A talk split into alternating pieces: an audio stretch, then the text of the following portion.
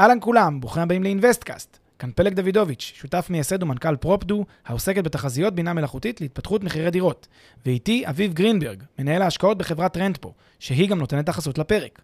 רנטפו היא פלטפורמה להשקעות חכמות בנכסים מניבים בנדל"ן, תוך שירות וניהול מוקפד מקצה לקצה. היכנסו ל-rentpo.com, חפשו השקעה שמעניינת אתכם, ותאמו איתנו פגישה דיגיטלית. בנוסף, נזמין אתכם להצטרף לקהילת המאזינים של אינוויסטקאסט בפייסבוק.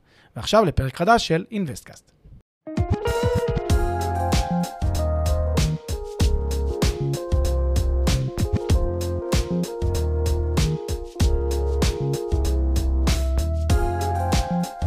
אהלן פלג, יום חמישי, שמח. מה שלומך? מעולה, מה העניינים? בסדר גמור, אנחנו ב delay של שבוע. delay של שבוע, ענייני מילואים ודברים כאלה, לא שזה תירוץ חלילה, אבל ה delay הוא קיים. נכון, נכון.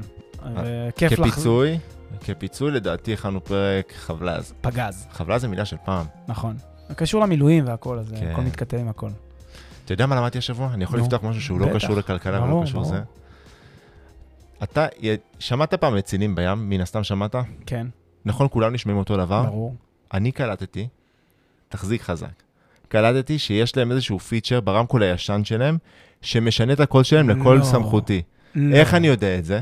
הלכנו לגלוש, אני וחבר השבוע, תחילת שבוע לפני המילואים, ו...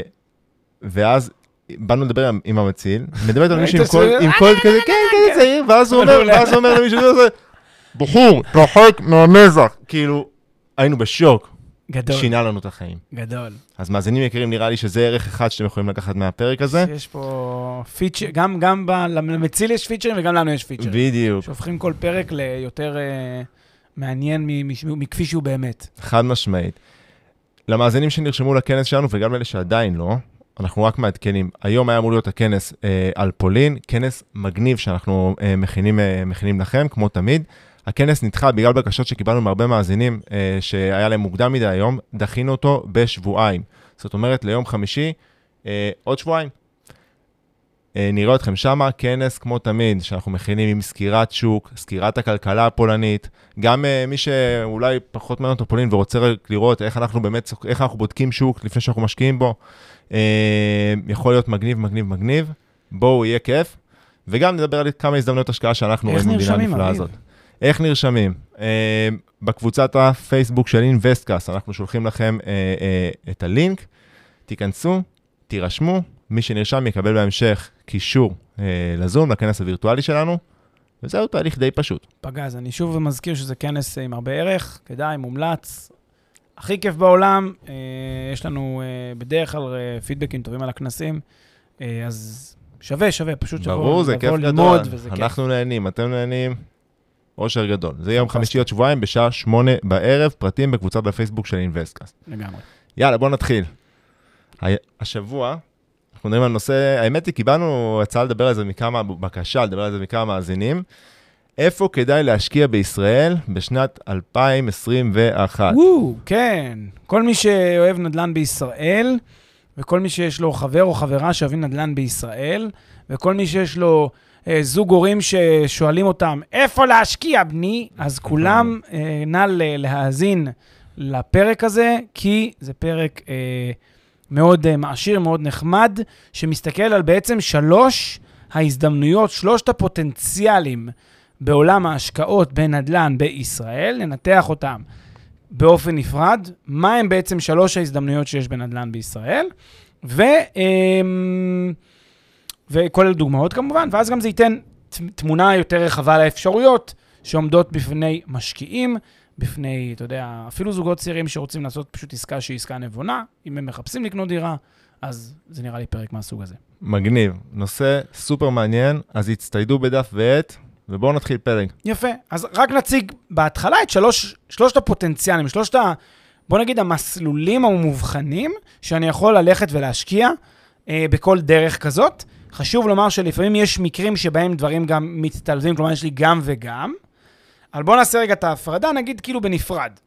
ואז נראה שכשיש את הגם וגם, אז זה מכפיל כוח רציני. למה אנחנו מתכוונים? אז למעשה, כשקונים דירה להשקעה, יכולות להיות שלוש אה, הזדמנויות בעסקה הזאת. הזדמנות ראשונה זה שאני קונה מראש במחיר שהוא טוב, מחיר שהוא אטרקטיבי, כלומר, אני קונה מתחת למחיר השוק. זה מה שנקרא רווח בקנייה. כבר כשקניתי את הדירה, הפקתי רווח. תכף נדבר על האפשרות הזאת, כמה היא נפוצה, כמה היא לא נפוצה, נדבר עליה. אפשרות שנייה, זה אין לי רווח בקנייה, יש לי רווח במכירה, זה בעוד איקס זמן. אבל אני לא צריך לעשות כלום, לא צריך, אני לא, אני מבחינתי קונה את הדירה, היא עובדת. אני קונה אותה כדירת יד שנייה כזאת, או כדירה אפילו חדשה, לא משנה, היא דירה שעובדת, עובדת בכוחות עצמה. אני, מה, זה מה שנקרא לזוז עם השוק. השוק עולה את ה... לא יודע מה, איקס אחוזים בשנה, אם הוא יעלה, ואם קניתי נכון, אני אמור לעלות עם השוק. וזו האפשרות השנייה, שזה בעצם עליית ערך. שימו לב, זה עליית ערך של הנכס כתוצאה מהשוק. וגם קצת משכירות, מן הסתם. אה, שכירות זה, זה, זה ההכנסה השוטפת. אני שם רגע בצד שנייה את. ההכנסה השוטפת, אני אומר רק על עליית הערך מבחינת, ה- מבחינת השווי האדירה. נכון שגם השכירות היא אה, דבר חשוב, זה אני מפיק את ההכנסות השוטפות מהדירה הזאת. האפיק השלישי שאני יכול בעצם אה, אה, להשקיע בו, זה עליית ערך, אבל מסוג שונה. זה לא עליית ערך כי השוק הלך, כי השוק התפתח, אלא זה עליית ערך כתוצאה מהשבחה. וההשבחה זה כתוצאה מפעולה שהיא פעולה יזמית, פעולה שקורית בנכס הספציפי שאני קניתי, איזושהי השבחה. בסדר? ההשבחה הזאת היא האמצע שבין רווח בקנייה לרווח במכירה. כי בהשבחה זה תהליך שהוא יותר מהיר. תסכימו איתי שאם אני הולך על עליית ערך זה הרבה שנים. אם אני הולך על, על עסקה שהיא מתחת למחיר השוק זה מיד ובקש, כאילו. ובהשבחה זה יותר מהיר. אז עכשיו אנחנו נדבר על כל אחת מהצורות האלה, ולקראת סוף הפרק תזכיר לי שאנחנו גם צריכים להגיד שיש פה בעצם שילוב של השלושה לפעמים, שילוב של שניים וכולי וכולי, ואז בעצם גם יש פה מקום למכפיל כוח כזה. יאללה, סגור. בוא נתחיל מהדבר שנשמע אולי... אה, טוב, לא יודע אם הכי, אבל נשמע מאוד סקסי. עסקאות. במחירים שנמוכים ממחיר השוק. נכון, הכי שומע סקסי. מהרבה אנשים שאומרים, את הרווח עושים בקנייה, ברכישת הדירה, בעצם זה שאתה רוכש אותה במתחת למחיר השוק. כן. הכי? סקסי, הכי אה, מפתה, הכי בעיניי שגוי, במובן מסוים. אני רוצה רגע לתת שנייה דוגמה, למרות שהיא דוגמה לא נכונה, אבל אני בכוונה שם את הדוגמה. נגיד שאתם עכשיו הלכתם למניה, לדוגמה, טבע, בסדר? ראיתם מניה טבע, לא יודע מה המצב שלה, לא, לא, אנחנו לא ממליצים פה להשקיע במניה או לא במניה, אבל נגיד אתם אומרים, השווי שלה עכשיו בבורסה הוא X, ולדעתכם היא צריכה להיות שווה 2X, כלומר פי 2. האם כשאתם קונים את טבע יעלה על הדעת שאתם קונים אותה במתחת למחיר השוק שלה? לא, זה ברור, ברור מאליו שלא. כי אתם יודעים שאתם קונים אותה היום, אתם חושבים שהיא תעלה יום אחד לשווי של 2x. זה לא שאתם קונים אותה היום מתחת למחיר השוק שלה. זה שאתם חושבים שזה מחיר, מתחת למחיר, זה לא אומר שזה באמת אה, מתחת למחיר שלה, זה פשוט מחיר השוק. מה שזה בעצם אומר, בבורסה קל לנו מאוד להבין שהשווי של סחורות, שווי של מוצרים, שווי של, חבר, של חברות ומניות, זה שווי השוק שלהם. גם אם אנחנו חושבים שיש גלום פוטנציאל. אם גלום פוטנציאל, זה לא אומר שזה לא בשווי שוק, זה בשווי שוק לנכס מהסוג הזה, למניה מהסוג הזה. ועכשיו נחזיר את זה חזרה לעולם הנדל"ן. גם בעולם הנדל"ן אין באמת, יש פה ושם, אבל אין באמת ולאורך זמן דבר כזה שנקרא נכסים שנמצאים מתחת למחיר השוק שלהם, שהם בגדר אה, מציאות כל הזמן. כלומר, תיאורטית יכול להיות מצב כזה של משהו נקודתי שהוא מוזר, סיטואציה נקודתית מוזרה יחסית, שבה איזשהו מוכר, מסיבות לא ברורות, ולא לא נכונות ל-2021, מחליט למכור את הדירה שלו בזול. למה? לא משנה כרגע למה. נגיד שהחליט למכור בזול, וזה ברור מאליו שהדירה שלו שווה יותר, כן, זה מקרה שבו יש לנו עסקה שהיא מתחת למחיר השוק. בכל מקרה אחר זה כנראה לא המצב, וכנראה שאם הוא מוכר דירה בזול, כנראה היא גם שווה בזול. וכנראה יכול להיות שיש לה פוטנציאל גדול, אבל היא עדיין שווה את המחיר ששילמתם עליה. לכן צריך להבחין כאן, כשאנחנו מדברים על מתחת למחיר השוק, אנחנו מדברים באמת על מתחת למחיר השוק. זאת אומרת שאם אני עכשיו בא ועושה לוקח עשרה שמאים ואומר לעשרה שמאים, תעריכו לי את שווי הדירה הזאת, תהיה תמימות דעים בקרב העשרה שהשווי גבוה יותר, משמעותית מהשווי שאני קונה. ואז אני יכול להגיד, באמת יש לי פה עסקה מתחת למחיר השוק. הדרך הכי קל לבחון את זה, זה פשוט שאם אני, אם אני יכול, דקה אחרי שרכשתי את הדירה, למכור אותה במחיר שהוא יותר גבוה, זאת אומרת שזה שווי השוק, אז קנית במתחת למחיר השוק, בלי שעשית שום פעולה אחרת. בדיוק. אם ממש, אמרת את זה יפה, שנייה אחרי, לא שנה אחרי ששיפצתי והחלפתי שם זה. שנייה אחרי שקניתי, אם אני יכול להפיק רווח על הדירה הזאת, סימן שזו עסקה מתחת למחיר השוק. וכשאני אומר שאני קונה 20% מתחת למחיר, אני צריך להאמין באמת שאם קניתי את זה ב-800,000, כנראה שאני יכול למכור את זה שנייה אחרי במיליון, זה המשמעות, ולכן אל תרמו את עצמכם. אם אתם קונים ב-800,000 משהו שבמקרה הכי הכי טוב יהיה 840,000, אז אין לכם פה 20% מתחת למחיר, יש לכם הרבה פחות. נכון, דיבר, אתה מדבר פה על ההבחנה, ואנחנו ניגע בזה יותר בהמשך, על, אבל ההבחנה הזאת היא בין עסקה, שזה רכישה במתחת, ל- ב- במחיר שהוא נמוך ממחיר השוק, לבין עסקה שניגע בזה בהמשך, שיש לה איזשהו פוטנציאל השבחה. פוטנציאל השבחה או עליית ערך, וזה תכף כרוך ניגע. בפעולות מסוימות שנעשה. בדיוק. אבל מה שאני מתכוון זה שבאמת אה, זה עכשיו, בעולם, במישור שאנחנו נמצאים בו, במישור הזמן, 2021, אין בישראל מציאות רבות, וזאת משום שהרבה מאוד אנשים מסתובבים כל היום ומחפשים את המציאות של הנכסים שמתוחרים מתחת למחיר השוק. סלע וי, כאילו, אין לנו בשורות טובות בהקשר הזה. איפה כן יש מקומות שבהם קצת יותר יש הזדמנויות וצריך טיפה להכיר. אז קודם כל צריך להבין שהכלל יהיה כאן, ואם אתם מחפשים את הכלל הראשון, את הטיפ הראשון, לכו למקומות, שב... לערים ולשכונות וליישובים שבהם אין ביקושים, שאין עניין. אף אחד לא מסתובב שם. כל עוד תגיעו למקומות שאף אחד לא מסתובב שם, שאין הרבה נדלניסטים שמסתובבים במקום הזה, יש יותר סיכוי שתוכלו למצוא נכס מתחת למחיר השוק. ולמה? כי איפה שהרבה מסתובבים, כולם כל היום בוחשים, מדברים וכולי, וקל מאוד להבין את השווי. קל מאוד לגלות מה השווי, יש שם מיליוני מתווכים, מיליוני אנשים, מיליוני עסקאות, כל הזמן קורים דברים. אנשים חושבים כאילו אם, אם הם ילכו, ל, אתה יודע, לפריים לוקיישן במרכז הארץ, שם הם ימצאו מציאות. אין דבר כזה מציאות בפריים לוקיישן, זה לא יקרה. ואגב, פריים לוקיישן, גוש דן זה פריים לוקיישן לצורך העניין, זה לא, קשה למצוא מציאות בגוש דן. אז בהגדרה זה, אני, כשאני מדבר על מציאות, אז לכו, מושבים, קיבוצים, אזורים שהם טיפה יותר מרוחקים פריפריאליים ממרכז הארץ, אזורים טיפה יותר מרוחקים, שם תוכלו למצוא אולי יותר, בסבירות גבוהה יותר, את אותן מציאות. אז זה טיפ ראשון, לכו למקומות שאין בהם הרבה עסקאות, אין בהם הרבה שחקנים. טיפ שני, ללכת, ל, אה, אה, ליצור את הזיקה באמצעות זה שאתם מגיעים לבן אדם ולאנשים, ופשוט חיים את השוק הזה. אתה יודע מי מוצא הרבה פעמים עסקאות מתחת למחיר השוק? אני אגיד לך מי מוצא. אותו בן אדם שגר בדירה ליד, אותו שכן. השכן שיודע שהשכנים שלו מתגרשים, והם עכשיו רוצים למכור את הבית שלהם, הוא יכול למצוא איזה 10% בוננזה, 20% בוננזה מתחת למחיר השוק. למה? כי הוא פשוט הוא רואה אותם, הוא מדבר עם, ה, עם החבר שלו, השכן שמתגרש, או עם השכנה שמתגרשת, הוא אומר להם, תגידו, אתם במקרה מוכרים? כן, אנחנו מוכרים, בואו נסגור בינינו. ואז יש פה עסקה, היא לא יצאה לשוק בכלל. זה לא ב market, זה off market. אלה עסקאות שבהן אתם יכולים באופן כזה, בגלל שאתם במקום הנכון, בזמן הנכון, למצוא את אותן הזדמנויות. לכן, מה זה אומר? אם אתם מחפשים היום הזדמנויות של מתחת למחיר שוק, לכו למקומות שבהם יש לכם יכולת לייצר סוג של קשר עם אנשים ולהיות הראשונים שיודעים. עכשיו, שימו לב, אם יש, אם אתם בונים על מתווך או מתווכת שימצאו לכם את הנכסים האלה, די, שכחו מזה, כאילו זה לא יקרה. אם יושב מתווך או מתווך, אלא אם כן זה, אתם יודעים, ב-BFF שלכם, אבל אם זה לא מתווך שהוא החבר הכי טוב שלכם מילדות, ככל הנראה את הדירות הטובות באמת, את, ה, את השמנות, את הבוננזות, הוא ישמור לעצמו ולקרוביו ולאנשי שלמה הרבה הרבה הרבה לפניכם. לכן, זה לא כל כך משנה לכם את הטלפון של כל המתווכים בישראל. כל עוד אתם לא אישית יושבים על כל ה...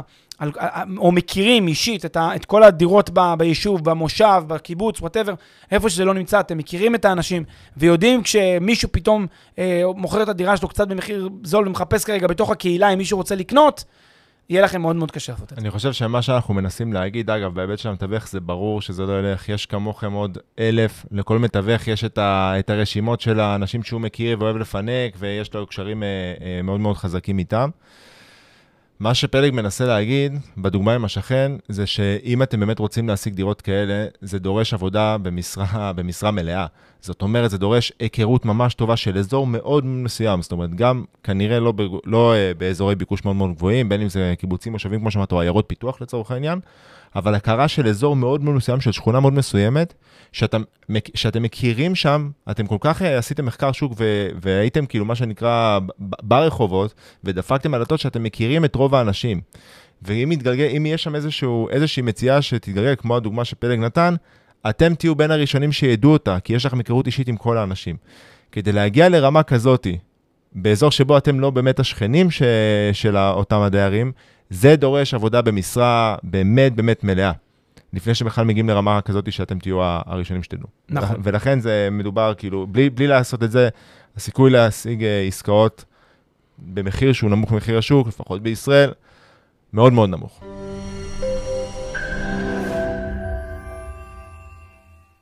הפרק בחסות מחירון פרופדו, מחירון הדירות של ישראל. מחירון הדירות המקיף והמתקדם בישראל, המאפשר לכם לגלות בלחיצת כפתור מהו המחיר של הנכס. והכל בחינם. חפשו בגוגל מחירון פרופדו או מחירון הדירות של ישראל.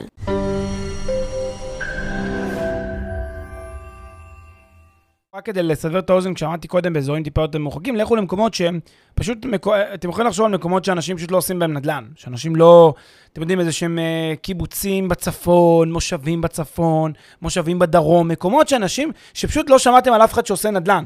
במקומות כאלה יש יותר סיכוי שתמצאו את הנכסים היותר זולים. תזכרו אחר כך שקניתם נגיד את הנכס, תצטרכו למצוא מי שיקנה מכם, ואז להפיק את הרווח. אבל בוא נגיד, זה תשאירו כבר לבעיה, לבעיה אחרת, זה בעיה מסדר שני, אבל לפחות זאת הזדמנות למצוא מציאות אה, טיפה יותר בסיכוי גבוה. אגב, יש פרקטיקה שהרבה אנשים עושים, והיא מה? ללכת למציאות אה, מכונס נכסים. הבעיה עם מציאות מכונס נכסים זה שכל מדינת ישראל על הכונס נכסים הזה, כל מדינת ישראל מחפש את המציאות שם, ואז מה שקורה בפועל כמעט שאין שם כבר מציאות. המציאות שם פשוט... אה, מהר מאוד חוזרות לשווי המקורי של הדירה, ולפעמים גם נגמר, נגמר במחיר גבוה מהמחיר שוק של הדירה. במילים אחרות, אין פה מציאות, לצערי, באזורים מרכזיים, זה רק ממש במקומות נישתיים יותר. ובזאת אנחנו ממצים את הנושא של עסקאות במחירים שנמוכים מחיר השוק. יאללה, בוא נמשיך הלאה. ואומרים לסגמנט הבא, שזה ללכת אל אותם אזורים שהם מאופיינים בעליית ערך עתידית. פוטנציאל עליית ערך. פוטנציאל עליית ערך עתידית. עכשיו, בואו נתחיל ונאמר מה זה אומר עליית ערך. זאת אומרת שיש לי מדינת ישראל, שעולה נגיד, בואו נגיד שהיא עולה. תכף נסביר, אה, לא רוצה להיכנס פה עכשיו לוויכוח, כן עולה, לא עולה. כן, זה כבר עניין של דעה. בואו נגיד שמדינת ישראל עולה רגע. נראה לכם שזה לא משנה אם היא עולה או לא, אבל נגיד שהיא עולה. עכשיו, יש אזורים בישראל שעובדתית יעלו יותר מאזורים אחרים, כעניין יחסי, זה מול זה. למה? בגלל שקורים בהם דברים במקרה, חברה ש... חברת הסטארט-אפ שלנו, פרופדו, שאנחנו עוסקים בה, זה מה שהיא עושה. חוזה את אותם מקומות. אבל מה זה בעצם אותם דברים? זה אירועים שמשפיעים על הדירה הספציפית, על השכונה הספציפית, על האזור הספציפי. לא על השכונה, על הדירה בקומה השלישית שפונה דרום-מערבה. עליה ספציפית, וזאת 70 מטר, היא משפיעים אחרת מאשר דירה של 120 מטר. זה דברים ספציפיים וקונקרטיים שרלוונטיים לכל דירה בישראל, שמשפיעים על השווי שלה. למה? כי דירה זה נכס שמוטל, שמושפע מהיצע ובביקוש. וככל שיש יותר ביקוש, כשההיצע הוא קשי, היצע הוא קבוע ולא זז, ככל שיש, אה, או לא זז בקצב ראוי, וכשיש הרבה ביקוש שגדל בעקבות, כי, כי רואי, קורים הרבה דברים מסביב, ותכף נגיד מה הם, אז המחירים צפויים לגדול. זה מה שנקרא עליית ערך שוקית. השוק מכתיב את עליית הערך, ויש הבחנה מאוד מאוד גדולה בין שוק א' לב' לג'. קחו נכסים באזור מרכז הארץ, לעומת נכסים באזורים פריפריאליים, תריצו אותם לאורך תקופה מאוד מאוד ארוכה, אתם תראו פערים של פי שלוש בעליית הערך. פי שלוש. מיליון יהפכו לארבעה מיליון, מיליון יהפכו למיליון וחצי. עד כדי כך ההבדלים, 4 מיליון מול, מול 1.5 מיליון באותו פרק זמן. זה לא הבדלים זניחים כמו שאנשים חושבים, זה הבדלים של מיליוני שקלים בתקופה של עשור, עשור וחצי. בסדר? אמ, אז, אז זה, זה הזווית, ה, ב, ב, כן, הכלכלה in your face במובן הזה. מה התכלס? אנחנו צריכים לחפש אותם אירועים שהם אירועים מובחנים, אירועים שהם אירועי השפעה בעלי חשיבות. חשיבות כלכלית על, ה, על, ה, על, ה, על הדירה הזאת. מה משפיע? היבטים תחבורתיים, היבטים מסחריים, תעסוקה, שירותים, אה, מרכזי מסחר, מרכזי הייטק, גנים, חינוך, אה, פארקים, אה, מתנסים, דברים מהסוג הזה הם דברים בעלי השפעה מאוד מאוד ברורה. כנ"ל התחדשות עירונית, אם יש התחדשות עירונית ליד, ה, ליד האזור של איפה שאני גר, זה יכול להיות שזה בעל השפעה חיובית. כל הדברים האלה, כולם כשהם מצטברים ביחד, יש להם אפקט שהוא אפקט שתורם לעליית המחירים. כמובן שצריך לראות הרבה מהם. בשביל זה עושים את זה באלגוריתמים מורכבים, לפעמים גם Machine Learning, בינה מלאכותית, ואז הם עושים את זה ככה. אבל צריכים לראות הרבה מהם. צבר רב של אירועים, אירועי השפעה כאלה, בעת ובעונה אחת על נכס, זה אלמנט שמגדיר את הביקושים. ואז אנחנו צריכים לחפש את אותם מקומות שבהם יש ריבוי דברים כאלה. איפה יש בישראל היום? כן. שנייה לפני שאנחנו הולכים לדוגמאות. בבקשה. מה שאתה אומר לפני זה, צריך להוסיף כלל שהוא, אנחנו מדברים עליו הרבה, הרבה בפרקים שלנו, כלל שהוא כלל יסודי בנדל"ן, ואז האירועים האלה באמת מוסיפים ומכפילים אותו, נותנים לו סוג של מכפל כוח. הכלל שאנחנו מדברים עליו הרבה פעמים זה הכלל של אה, אה, כלל הכלים השלובים, חוק הכלים השלובים, נכון? שמה שהוא למעשה אומר, אזור, ב... הביקוש מתחיל להצטבר, ב- טוב, זה בצורה מאוד מאוד תיאורטית, אבל נגיד את זה ככה, לפשט את זה.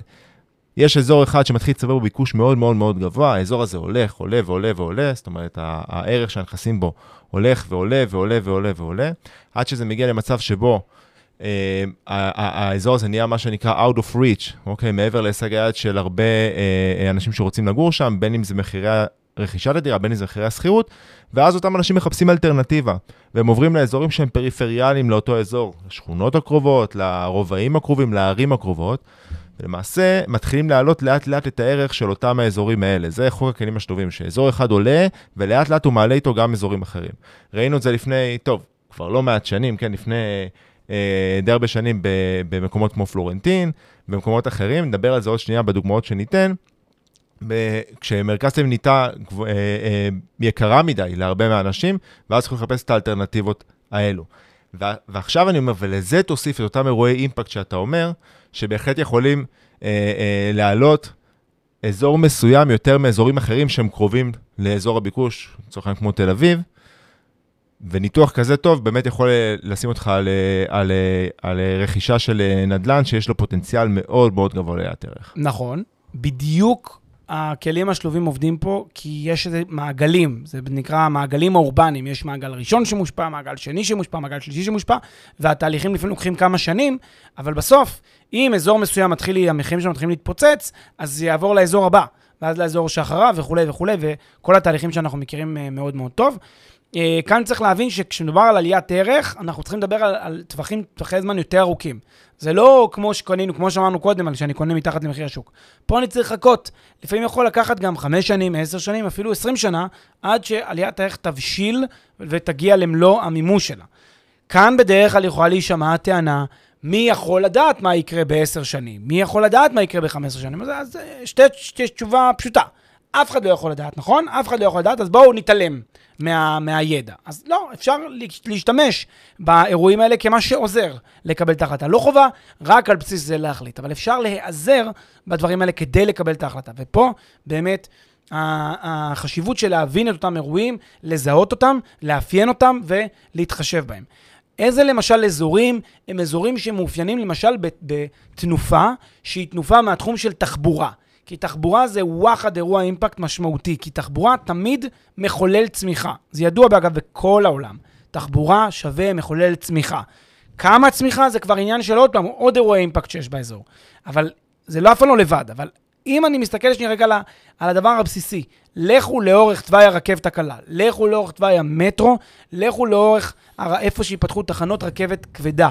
לכו למקומות האלה, שם אתם מגדילים את הסיכוי למצוא במרכאות מציאות, שזה אומר הזדמנויות של נכסים, של דירות, שיעלו בערכם בטווח היותר ארוך. למה? בגלל מה שאמרת, בגלל מה שאמרנו קודם, היצע ביקוש, כלים שלובים והתהליכים, המעגלים האורבניים שמתפתחים, ככה זה עובד, ככה השוק עובד. אם תזהו גם תוואי של רכבת קלה, וגם תוואי של uh, מטרו, וגם תזהו פתאום פרויקט של מסחר, וגם תזהו פרויקט תעסוקה, וגם התחדשות עירונית, וגם בית ספר, והרבה הרבה הרבה דברים שקורים, כי אז יש לכם מתכון לקפיצת מחירים משמעותית. שוב, זה לא בפער של רבע אחוז לפה, רבע אחוז לשם. זה בפער של פי שלוש, פי ארבע על ההון שלכם באותו פרק זמן של 10-15 שנה. זה סופר דופר משמעותי. לכן מי שמחפש את ההשקעות, שיתחיל, לדעתי, לעבוד בשיטה יותר מתודית של להבין איפה נמצאים הדברים, וככה הוא לבצע את ההחלטה שלו. להבין איפה באמת אזורי הביקוש היום, שזה די, די פשוט, נראה לי שכולנו יודעים שתל אביב מאוד מאוד מבוקשת, להבין מה כבר עלה מבחינת כלל הכללים השלומים, זאת אומרת, איזה שכונות כבר מסביב ואיזה אה, ערים כבר עלו. עכשיו, מה, מה, מה האזורים הפריפריאליים הבאים שיכולים לעלות? תוסיפו לזה אזורים כאלה שמחוברים לרכבת קלה, אזורים כאלה שמאופיינים בהרבה התחדשות עירונית. אה, מסחר, תעסוקה, חינוך. בדיוק, ויש לכם פה פוטנציאל טוב. למשל, הנה דוגמאות לערים שאין ספק, לדע, לדעתנו לפחות, שהן בעלות פוטנציאל מעניין, שכדאי לבחון אותן, לא כל מקום בעיר, אבל כן, אז פתח תקווה, גבעת שמואל, רמת גן, בת ים, חולון, דרום תל אביב. האזורים האלה זה אזורים. שכולם בגוש דן בהקשר הזה, כי יש באמת הרבה תנופה של תחבורה בגוש דן, אבל אלה אזורים, וזה סתם דוגמאות, כן? למקומות, אור יהודה למשל, קריית אונו, אזור, אזורים שבהם יש צפי עליית מחירים בעקבות אותם אירועים, ועכשיו ספציפית איפה, אתם צריכים לחפש את המקומות שיש בהם צבר רב של אירועים ושם להתמקד. אז זו באמת הייתה הנישה או הסגמנט של עסקאות בעלות פוטנציאל עליית ערך, ואם נעשה רגע עוד פעם כזה סקירה על, מה, על איפה אנחנו עומדים, היינו, דיברנו בהתחלה על המתחת למחיר השוק, שזה רווח בקנייה day one, Uh, עכשיו דיברנו על עליית ערך, שזה רווח במכירה day, לא יודע מה, אחרי uh, שימוצע- 3,650, עליית שזה 10 שנים מהיום, אבל יש גם את האמצע, והאמצע זה עסקאות שמאופיינות בהשבחה. והשבחה זה אומר שבעצם יש לי פה אירוע אימפקט ב- על ספידים. זה אומר כאילו אירוע אימפקט בפני עצמו, ייחודי לנכס שלי. שההשבחה זה דברים שקורים ב, בפרויקט שלי, בבניין שאני גר בו, בדירה שלי, בבית שלי, שיכול לשנות את המחיר שלו בצורה משמעותית. ואז זה איזון שבין רווח בקנייה לרווח במכירה. עכשיו, כאן, אירועי האימפקט בישראל, יש מספר אירועי אימפקט מגוונים, או יותר נכון, אירועי השבחה מגוונים שאפשר לבנות עליהם. אירוע ההשבחה הראשון והמרכזי מאוד בשנים האחרונות זה אירועי התחדשות עירונית. תכף נסביר על זה. אירוע נוסף זה אירועי פרצלציה. אירוע נוסף זה אוף פלן, זה בנייה חדשה, זה לרכוש דירות מקבלן. אירוע נוסף זה אירועי שיפוץ וכיוצא באלה. אלה אירועי ההשבחה. מה זה אומר אירוע השבחה? אם אני אקח עכשיו למשל פרויקט של אה, פינוי-בינוי, בסדר? אם אני קונה היום דירה בעיר מסוימת, אפילו לא עיר שיש לה אה, פוטנציאל עליית ערך גדולה. כן, נגיד אני לא קונה באזור שיש לידו מטרו, חדרה כזה, בסדר? אין שם מטרו, אבל אני נכנס לפרויקט שיש רכבת, אה, רכבת, אה, שיש אה, התחדשות עירונית, שיש אה, אה, פינוי-בינוי, שיש תמ"א 38 בבניין, כי הבניין שלי משנות ה-60, ואני קונה דירת שני חדרים או שלושה חדרים, ואני אמור לקבל דירה שלוש קומות למעלה, עוד 20 מטר, עוד מרפסת, עוד חנייה, עוד מחסן, דבר כזה יכול להיות בעל משמעות כלכלית מאוד מאוד גבוהה, של מאות אלפי שקלים, אפילו לפעמים יותר, מאות אלפי שקלים תוספת, שהיא לא עוד עשר שנים, והיא גם לא מיידית, היא באמצע, יכולה להיות עוד ארבע שנים, עוד חמש שנים, והיא תגיע אם הפרויקט הזה יבשיל. זהו, אבל צריך להיזהר עם זה מאוד, מכיוון ש... אני בדקתי המון פרויקטים כאלה, ומה שרואים זה... אה, או שהפרויקט עדיין לפני היתר, ואז זה בסדר גמור, אבל רק צריך לקחת בחשבון, שלא משנה מה אתם חושבים ומה הסביבה חושבת, אם אין היתר, ממש אין 100% שיהיה היתר, ויכול להיות שלא יהיה היתר. ונדבר עוד מעט על איך אפשר לשלב את זה, כמו שאמרנו לפני זה, עם, אה, עם אה, סיגמנט אחר, ואז אולי זה שווה את ה, את ה... נקרא לזה את הסיכון בשביל הסיכוי. אם זה אחרי היתר, מה שאני ראיתי בהרבה פרויקטים, שאחרי שכבר קיבל... גילום. מה זה? וגילום, אבל, אבל מה זה גילום? אפילו גילום ב over, באקסטרים. אפילו גילום באקסטרים, ברמה שאתה אומר, בואנה, דירה חדשה בפרויקט תימכר במחיר שעכשיו רוצים למכור לי דירה, לפני שבכלל אה, הרסו את הבניין הישן. זאת אומרת, זה גילום שהוא דווקא, הוא לא, הוא לא כל כך מאוזן, ומזה צריך מאוד מאוד להיזהר שאתם הולכים לעסקאות של בין אם זה תמ"א 38, בין אם זה פינוי-בינוי. אני אעשה אה, פרסומת קטנה לפרופדו בחצי משפט, כי פשוט הרמת לי להנחתה. ראיתי דירה ברמת אליהו לפני כמה שבועות. רמת אליהו בראשון, שכונה שעוברת כולה התחדשות עירונית, ובשכונה הזאת הייתה דירה שפרופדו העריכה מיליון וחצי. המוכר דורש עליה, אני חושב, שני מיליון מאה, ואם אני מזין את התנאים של הפינוי-בינוי בדירה הזאת, אני אגיע לשני מיליון מאה. זאת אומרת, זה כאילו המוכר גילם את כל הפינוי-בינוי, את כל הרווח של הפינוי-בינוי כבר בדירה הזאת כאילו היום. הוא מוכר דירה כאילו הוא חדשה, מוכר היום דירה כבר שהיא תהיה שווה אחרי הפינוי-בינוי. זה, אז נכון, יש פה את העניין הזה עם ההיתרים, תכף נגיד שצריך פה להיות איזון בין המוכר לקונה, צריך שגם הקונה ירוויח, וגם המוכר ירוויח, אבל זה, זה צריך להיות איזון, אבל מה שחשוב פה לשים לב, אתה באמת צודק, זה שיש פוטנציאל להשבחה, לא אומר שההשבחה תקרה בוודאות, ואתם בהחלט יכולים לקנות דירה שאתם לוקחים עליה סיכון, אם אתם משלמים עליה מעל מחיר השוק שלה, בגלל הגילום שהמוכר עשה לכם לפרויקט, יכול להיות שאתם תצאו עם שכרכם בהפסדכם, כלומר שבעצם הפסדתם פה את העודף כסף ששילמתם מעל מחיר השוק. וגם כאן צריך להגיד, אל תשלו את עצמכם שאתם נמצאים בסגמנט הראשון, אתם לא קונים מתחת למחיר השוק. זה השווי שוק של הדירה היום. אם יהיה אה, פינוי-בינוי או כשיהיה פינוי-בינוי, אפילו אם כבר יש יותר, רק אז הערך יעלה, זו ההשבחה. אז פה אני קצת טיפ-טיפה חולק עליך בנקודה האחרונה. אני חושב שכן כעניין של היצע ביקוש, צריך לגלם חלק מהדברים, כלומר גם בשווי. כלומר, אם אני רואה היום דירה של מיליון שמונה מאות, ויש היתר בנייה, לדעתי, במובן הכלכלי העמוק, אני כן חושב שיש כאן איזשהו אלמנט שצריך לגלם טיפה על השווי. אבל מה, ש... מה שאני מאוד מסכים איתך, זה שזה רחוק מלהיות כל הגילום. זאת אומרת, אם הגילום, אם אני, צא, אם אני נגיד, בואו נעשה רגע תרגיל.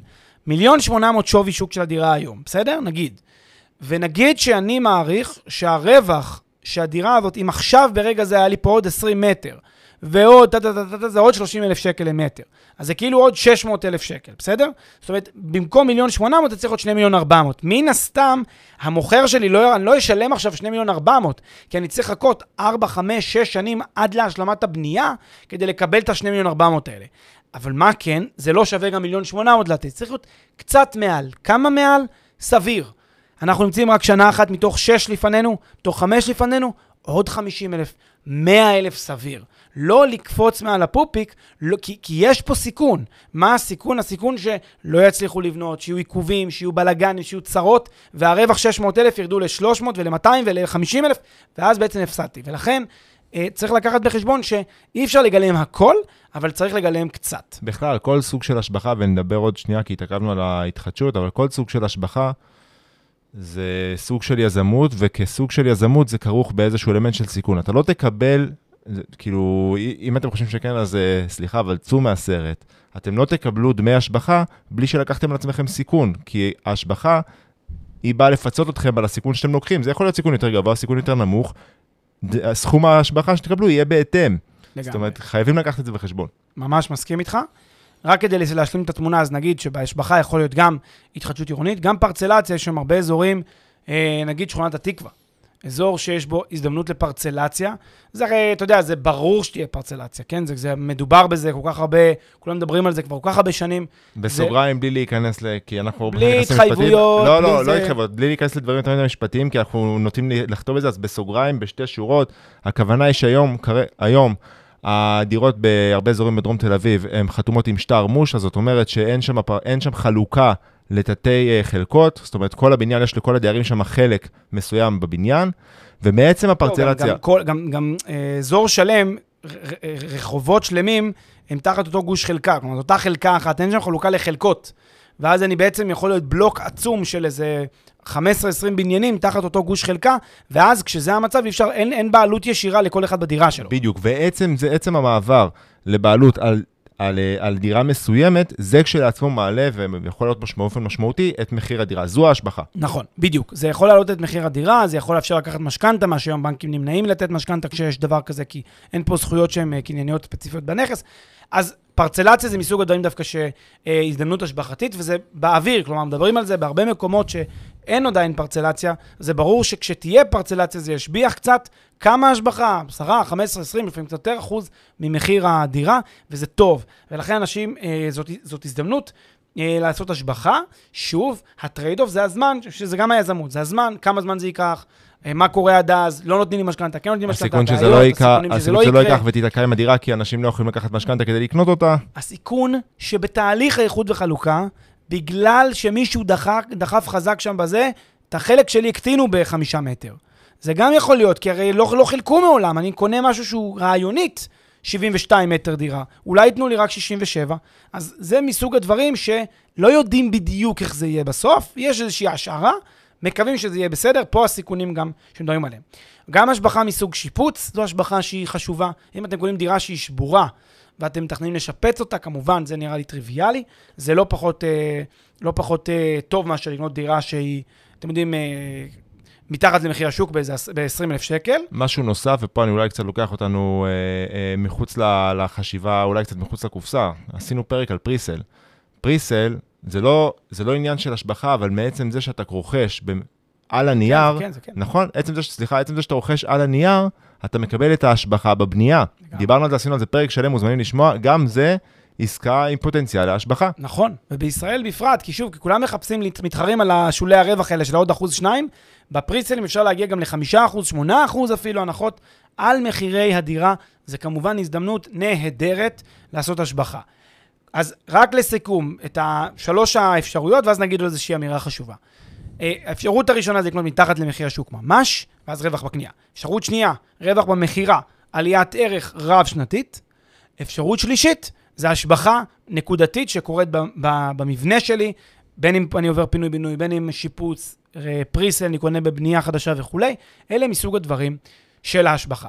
אבל, הדבר היפה, ופה המשחקים כבר של ה, מה שנקרא יודעי הדבר, זה שלפעמים אני יכול ליהנות בצורה משותפת משניים או שלושה מהיתרונות האלה גם יחד בעת ובעונה אחת. נכון שקשה יותר למצוא את המציאות שלה מתחת למחיר השוק, אבל לפחות את ההשבחה ועליית ערך אני יכול בעת ובעונה אחת. למשל, אם אני אקנה דירה ברמת גן, בפרויקט פינוי-בינוי, אה, בדירה שעתידה לעבור פינוי-בינוי, משנות ה-60, שלא גילמו לי יותר מדי את הפינוי-בינוי על הדירה, וגם שזה ליד אחת התחנות של הרכבת הקלה, ממש 200 מטר מהכניסה לתחנה, או 100 מטר מהכניסה לתחנה, יש לי פה השפעות חיוביות משמעותיות בעת ובעונה אחת. כי כל העולם ירצה לגור בדירה חדשה כזאת אחרי פינוי-בינוי, מטר מהכניסה לרכבת הקלה. זה, זה בשני האופנים האלה, זה תורם לי. ולכן זאת ההשבחה ועליית הערך המשמעותית שאני יכול להפיק פה. ולכן אם אתם רוצים לקחת טיפ מהפרק הזה, וזה גם טיפ חשוב בכלל לחיים יזמיים נדל"ניים, אל תתעסקו יותר מדי בדירות מתחת למחיר השוק, כי זה נחמד למצוא איזה בוננדה כזאת של 10% מתחת, אוקיי.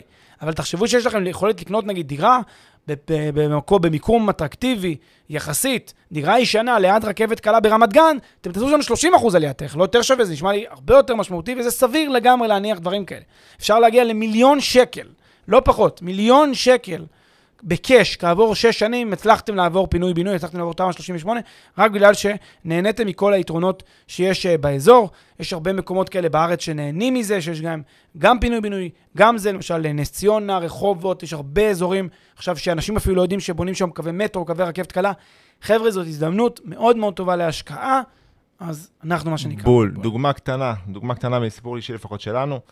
אמ, אנחנו, אני וורד רכשנו דירה בבת ים, עיר שלפחות אנחנו אישית מאוד מדהים. מאמינים בה, מאוד מאמינים בה. לא נותן פה שום המלצות, כל דבר צריך לבדוק, גם צריך לבדוק אזורים מסוימים, אבל בגדול. ופה אנחנו משלבים בעצם גם עסקה שהיא בעלת פוטנציאל עליית ערך, בגלל חוק הכלים השלובים שדיברתי עליו, בגלל שבת ים מרושתת כולה אה, בקווים, בקו האדום של הרכבת הקלה, כולה נהנית מהתחדשות עירונית. וגם חיפשנו פרויקט שבו עדיין לא ניתן היתר, אבל יש דיבור חדש עם יזם מאוד משמעותי על פינוי-בינוי, דיונים בוועדה העירונית כבר הרבה שנים. זאת אומרת שזה מוסיף לנו עוד פוטנציאל להשבחה. קנינו גם דירת שבורה ששיפצנו, עוד פוטנציאל להשבחה. ועכשיו יש פה כל כך הרבה גורמים שגם לכיוון של הפוטנציאל להשבחה וגם פוטנציאל עליית ערך של האזור, שאת, זאת אומרת, אנחנו מרגישים ממש טוב לגבי ההשקעה הזאת. זאת אומרת, כנראה שדברים יתפסו. אמ, אז נראה לי שמה שאנחנו בעצם אומרים פה זה, ככל שאתם מוצאים עסקאות עם כמה שיותר גורמים, ומשלבים את שני הסגמנטים האלה, ואנחנו לא, ממש, אגב, את הסגמנט הראשון, ממש לא רכשנו אותם מתחת לשווי שוק, אולי אפילו רכשנו טיפה מעל לשווי שוק, אבל כאילו זה משהו שבאמת הוא פחות אה, רלוונטי באזורים כאלה בגוש דן. אמ, אתם מבטיחים לעצמכם אחלה תשואה אה, להשקעה שהיא סולידית וכנראה גם מאוד מאוד יציבה. נהדר, אביב. יס, yes, מזכיר לכם, כנס פולין, 12 לאוגוסט, יום חמישי בשעה 8 בערב. כל הפרטים בקבוצת הפייסבוק של אינבסטקאסט. מקווים שנהנתם, ואנחנו נתראה בשבוע הבא. יאללה, אחלה סופש. אחלה סופש, חברים.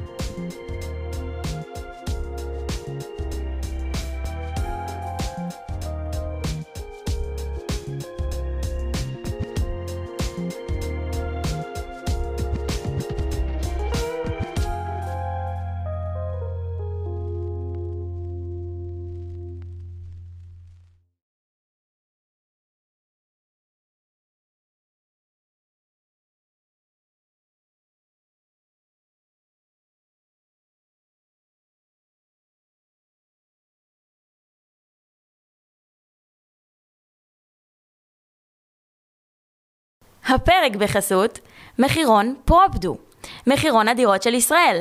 מחירון הדירות המקיף והמתקדם בישראל, המאפשר לכם לגלות בלחיצת כפתור מהו המחיר של הנכס.